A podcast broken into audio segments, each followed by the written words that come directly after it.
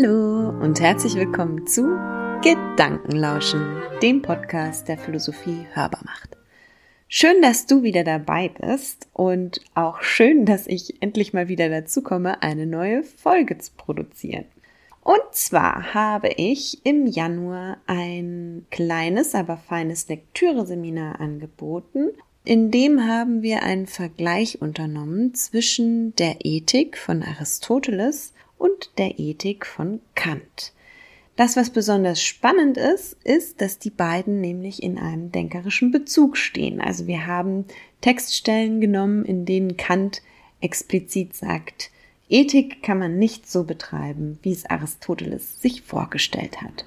Diese beiden Denker, die ja doch einige Jahrhunderte auseinander sind, haben wir eben ins Gespräch gebracht, um eine Antwort auf die Frage zu bekommen, was das eigentlich ist, was Handlungen gut macht. Aufgrund dessen habe ich die nikomachische Ethik wieder aufgeschlagen und da ist mir die eine Stelle aufgefallen, die mich schon mal im Studium beschäftigt hat, an der Aristoteles über die Freundschaft spricht. Das ist im Übrigen auch eine Gemeinsamkeit zwischen Aristoteles und Kant, denn auch bei Kant spielt die Freundschaft eine Rolle. Heute soll es aber um dieses achte Buch der nikomachischen Ethik von Aristoteles gehen, in dem er auf die Freundschaft zu sprechen kommt. Ja, und der Kontext verrät's auch schon. Die nikomachische Ethik ist ja Aristoteles Versuch zu beschreiben, wie man denn ein glückliches, gutes Leben führen kann. Dass er hierbei auf die Freundschaft zu sprechen kommt, verrät schon mal, dass es wohl zu einem glücklichen und guten Leben dazugehört, Freunde zu haben. Ich denke, das ist eine kleine, wichtige Erinnerung an uns alle, trotz einem vollgepackten Alltag, auch mal wieder das Telefon rauszuziehen und sich bei einem guten Freund, einer guten Freundin zu melden, denn Freundschaft will gepflegt werden. Insofern als kleine Erinnerung und Ode an die Freundschaft heute diese Folge zu Aristoteles. Viel Spaß beim Mit- und später Nachdenken.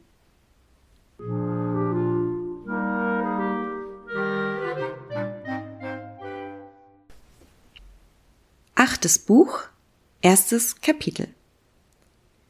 Nach diesem kommt die Erörterung der Freundschaft an die Reihe, denn sie ist eine Tugend oder mit der Tugend verbunden. Ferner ist sie fürs Leben das Notwendigste. Ohne Freundschaft möchte niemand leben, hätte er auch alle anderen Güter. Der Reiche, der Herrscher und der Mächtige scheint der Freunde ganz besonders zu bedürfen.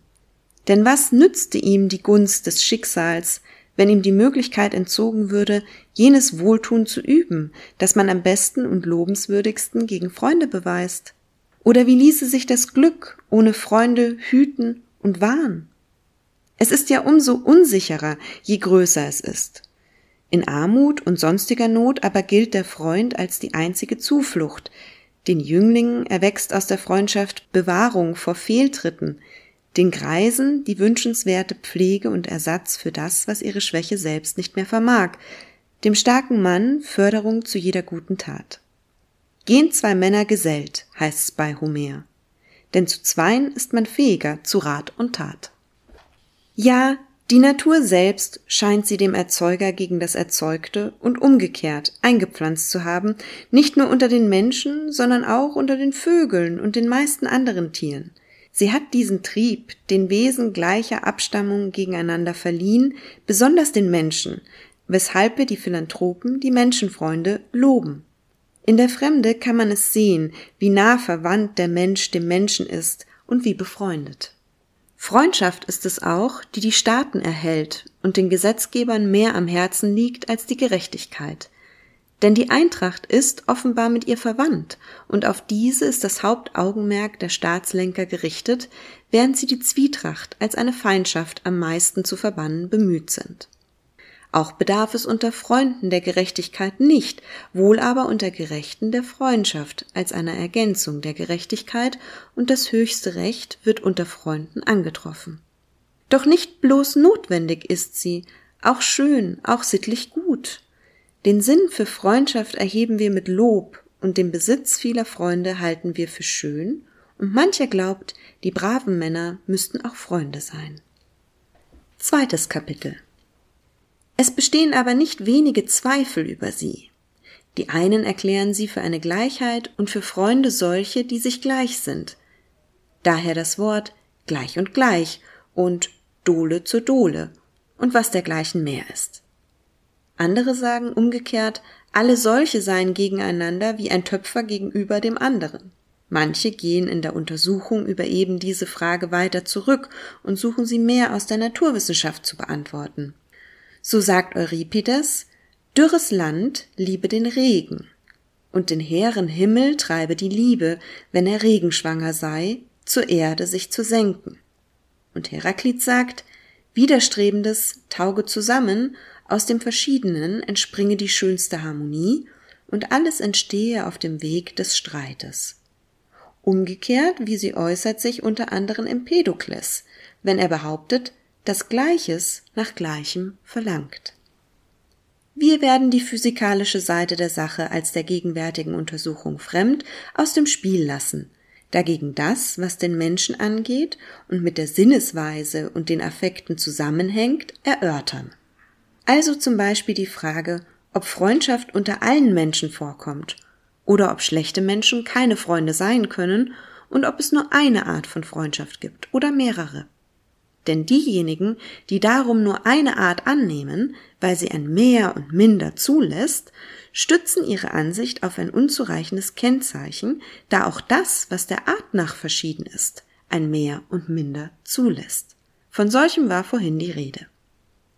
Vielleicht können wir hierüber ins Klare kommen, wenn wir zuvor erkannt haben, was das Liebenswerte ist. Denn nicht alles wird geliebt und ist demnach Gegenstand der Freundschaft, sondern nur das Liebenswerte. Dieses aber ist entweder gut oder lustbringend oder nützlich. Nützlich aber kann man nennen, woraus uns ein Gut oder eine Lust zufließt, und so ist als Zweck nur das Gute und das Lustbringende liebenswert. Liebt der Mensch nun, was an sich gut oder was ihm gut ist? Denn beides widerstreitet sich manchmal, und die gleiche Frage trifft das Lustbringende. Es liebt nun jedermann offenbar das, was ihm gut ist, und schlechthin liebenswert ist das Gute, und für den Einzelnen liebenswert das dem Einzelnen Gute. Aber nun liebt doch jedermann nicht, was ihm gut ist, sondern was ihm als gut erscheint. Aber das macht hier nichts aus. Wir können eben sagen, liebenswert ist, was gut erscheint. Es sind also drei Dinge, deren wegen man liebt. Nun spricht man aber bei der Liebe zu leblosen Dingen nicht von Freundschaft, denn hier ist weder Gegenliebe noch Wohlwollen vorhanden. Es wäre ja wohl lächerlich, dem Wein wohl zu wollen. Höchstens will man ihn erhalten, um ihn selbst zu haben. Dem Freunde aber, sagt man, muss man um seiner selbst willen das Gute wünschen. Denjenigen aber, der jemanden in dieser Weise das Gute wünscht, nennt man wohlwollend, wenn nicht seitens des anderen dasselbe geschieht, denn erst gegenseitiges Wohlwollen nennt man Freundschaft. Oder muss man noch hinzufügen, dass keinem diese Gesinnung des anderen verborgen bleiben dürfte? Viele sind wohlwollend gegen solche, die sie nie gesehen haben, aber für tugendhaft und tüchtig halten, und ebenso kann es den letzteren wieder mit Bezug auf jene gehen. Somit herrscht augenscheinlich zwischen ihnen gegenseitiges Wohlwollen. Aber wie könnte man sie Freunde nennen, da dem einen die Gesinnung des anderen verborgen bleibt? Mithin gehört zur Freundschaft, dass man sich gegenseitig wohlwolle und Gutes wünsche ohne dass einem diese gegenseitige Gesinnung verborgen bleibt, und zwar aus einer der angeführten Ursachen. Drittes Kapitel. Da diese Ursachen der Art nach voneinander verschieden sind, so sind es folgerichtig auch die Zuneigungen und die Freundschaften. Demnach gibt es drei Arten der Freundschaft, entsprechend der dreifachen Beschaffenheit des Liebenswerten, da es bei jedem Liebenswerten eine Gegenliebe gibt, die nicht verborgen bleibt, und da die sich Liebenden sich aus dem Grunde Gutes wünschen, um dessen Willen sie sich lieben. Die sich also des Nutzens wegen lieben, lieben nicht einer den anderen an sich, sondern insofern, als ihnen voneinander Gutes widerfährt, Und ebenso ist es mit denen, die sich der Lust wegen lieben. Man hat den umgänglichen Mann gern, nicht wegen seiner persönlichen Eigenschaften, sondern weil er einem Vergnügen gewährt. Wo demnach die Liebe auf dem Nutzen beruht, da wird sie durch den Nutzen des Liebenden, und wo sie auf der Lust beruht, durch die Lust des Liebenden bestimmt, und sie gilt dem Geliebten nicht insofern er der Geliebte ist, sondern insofern er Nutzen oder Lust gewährt. Diese Freundschaften sind demnach nur mitfolgend solche. Denn in ihnen wird der Geliebte nicht darum geliebt, weil er ist, der er ist, sondern weil er in einem Fall Gutes, im anderen Fall Lust gewährt. Daher sind solche Freundschaften leicht lösbar, wenn die Personen sich nicht gleich bleiben. Sind sie nicht mehr angenehm oder nützlich, so hört man auf, sie zu lieben. Das Nützliche aber bleibt nicht dauernd dasselbe, sondern bald ist dieses nützlich, bald jenes. Fällt also dasjenige weg, weshalb solche Menschen Freunde waren, so löst sich auch die Freundschaft auf, weil sie durch jenes bedingt war. Eine derartige Freundschaft kommt wohl zumeist unter alten Leuten vor, da es solchen nicht um das Lustbringende, sondern um das Vorteilhafte zu tun ist, bei reifen Männern und jungen Leuten nur dann, wenn sie auf ihren Vorteil aus sind. Freunde dieses Schlages pflegen auch auf das Zusammenleben nicht eben viel zu geben, denn manchmal erwecken sie nicht einmal bei dem anderen Gefallen. Daher vermissen sie den gegenseitigen Verkehr gar nicht, wenn ihnen kein Nutzen daraus erwächst, da ihre ganze Anziehungskraft darin besteht, dass sie die Aussicht auf einen Vorteil gewähren. Zu dieser Art von Freundschaft zählt man auch die Gastfreundschaft. Die Freundschaft der jungen Leute aber scheint auf der Lust zu beruhen, denn die Jugend wird vom Affekt beherrscht und lebt vorwiegend der Freude und der Gegenwart. Mit den Jahren wird aber auch das Lustbringende ein anderes, weshalb die Jugendfreundschaften sich schnell schließen und lösen. Denn mit dem Lustbringenden schlägt auch die Freundschaft um und die jugendliche Freude unterliegt raschem Wechsel. Dann sind die jungen Leute aber auch stark zur Liebe geneigt, sofern in dieser eben Affekt und Lust vorwiegen. Daher lieben und erkalten sie schnell, oft so, dass sie noch an demselben Tag eine Neigung fassen und wieder fahren lassen. Solange dieselbe aber anhält, wollen sie mit dem Freund zusammen sein und zusammen leben. Denn so gestaltet sich bei ihnen das Freundschaftsverhältnis. Viertes Kapitel. Vollkommen aber ist die Freundschaft guter und an Tugend sich ähnlicher Menschen. Denn sie wünschen einander gleichmäßig Gutes, insofern sie gut sind, und sie sind gut an sich. Die aber dem Freund um seiner selbst willen Gutes wünschen, sind Freunde im vollkommenen Sinne, weil sie diese Gesinnung an sich nicht mitfolgend haben. Daher bleibt die Freundschaft zwischen solchen Menschen bestehen, solange sie tugendhaft sind, Tugend aber ist beständig. In solchem Freundschaftsverhältnis ist jeder der beiden Freunde schlechthin gut und gut für den Freund. Denn die Tugendhaften sind gleichzeitig schlechthin gut und einander nützlich, und in der gleichen Weise sind sie lustbringend, sofern die Tugendhaften sowohl schlechthin angenehm sind, als wie auch einer beim anderen Gefallen erwecken. Denn ein jeder hat Freude an seiner und verwandter Handlungsweise.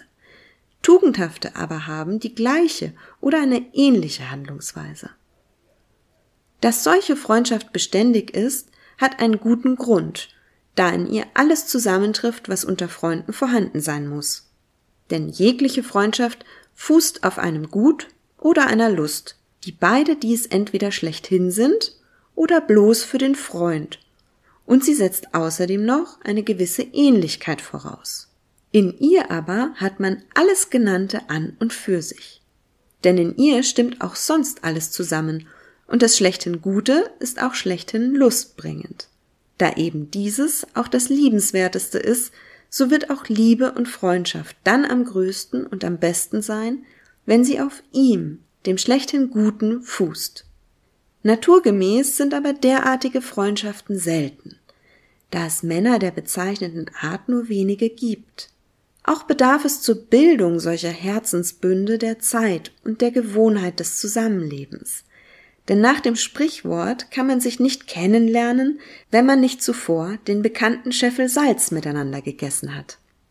Also kann man auch nicht eher aneinander Gefallen finden und Freundschaft schließen, als man sich einander als liebenswert erwiesen und bewährt hat. Die sich schnell auf freundschaftlichen Fuß miteinander stellen, wollen wohl Freunde sein, sind es aber nicht, wenn sie nicht zugleich auch liebenswert sind und sich als solche kennen. Denn nur der Entschluss zur Freundschaft, nicht die Freundschaft, kommt schnell zustande.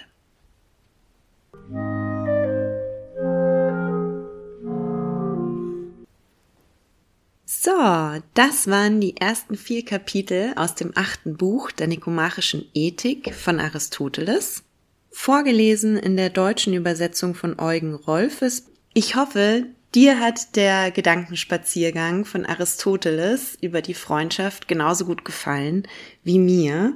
Ich finde es schön, wie Aristoteles reflektiert darüber, dass es unterschiedliche Arten von freundschaftlichen Verhältnissen gibt.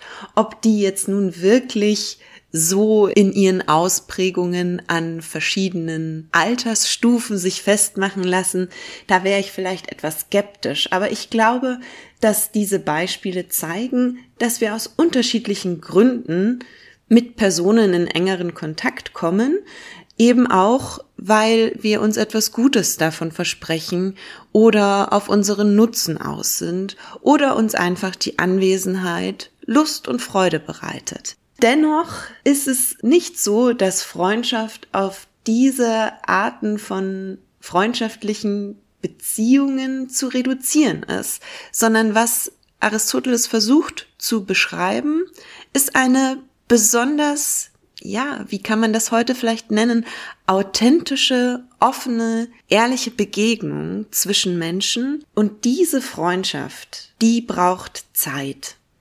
Diese Freundschaft beruht zwar auf einem Entschluss, den man schnell fassen kann, aber es braucht Zeit. Zeit, in der man gemeinsam durch das Leben geht, Zeit, in der man den anderen richtig kennenlernt, Zeit, um sich das gegenseitige Wohlwollen und Gutes wünschen auch zu zeigen. Ja, das ist ja ein Kriterium, das Aristoteles herausarbeitet, dass die Gesinnung dem anderen nicht verborgen bleiben kann in der Freundschaft. Wenn es eine echte Freundschaft ist, dann weiß man, dass das auf Gegenseitigkeit beruht. Und ja, dass diese Freundschaft wirklich wichtig ist, um ein gutes, glückliches Leben zu führen, das finde ich wird auch ganz deutlich bei dieser Reflexion. Denn was ist denn sozusagen alles andere wert, wenn man niemanden hat, mit dem man das teilen kann? Ich weiß nicht, ob ihr vielleicht den Film kennt, Into the Wild. Es ist schon eine ganz schön lange Weile her, dass ich den gesehen habe. Da war ich, glaube ich, noch nicht mal 20. Und der Film hat mich wahnsinnig berührt und es gab so ein kleines Fazit, das der Protagonist gezogen hat und am Schluss in seinem Wohnwagen hinterlassen hat. Ich glaube, in Alaska war das, wo er dann auch gestorben ist. Happiness is only true if shared. Daran musste ich irgendwie jetzt gerade wieder denken, als ich die Stelle vorgelesen habe. Ich hoffe, ihr habt so eine Person. Nehmt euch die Zeit, die es braucht, um eine solche Freundschaft aufzubauen, denn sie macht das Leben einfach so viel wertvoller. Genau. Vielleicht ist ja diese kleine Folge auch eine Art Erinnerung für euch, dass ihr euch mal wieder bei dieser Person meldet und einfach Zeit miteinander verbringt. Aber das ist ja jetzt nur mein Gedanke, der mir dazu gekommen ist. Es geht ja darum, dass du das sozusagen selber weiter denkst. Und ich bin gespannt, was dieser kleine Text vielleicht mit dir macht, zu welchen Gedanken über die Freundschaft es dich einlädt. Dabei wünsche ich dir ganz viel Spaß und Inspiration. Alles Gute, eure Sandra.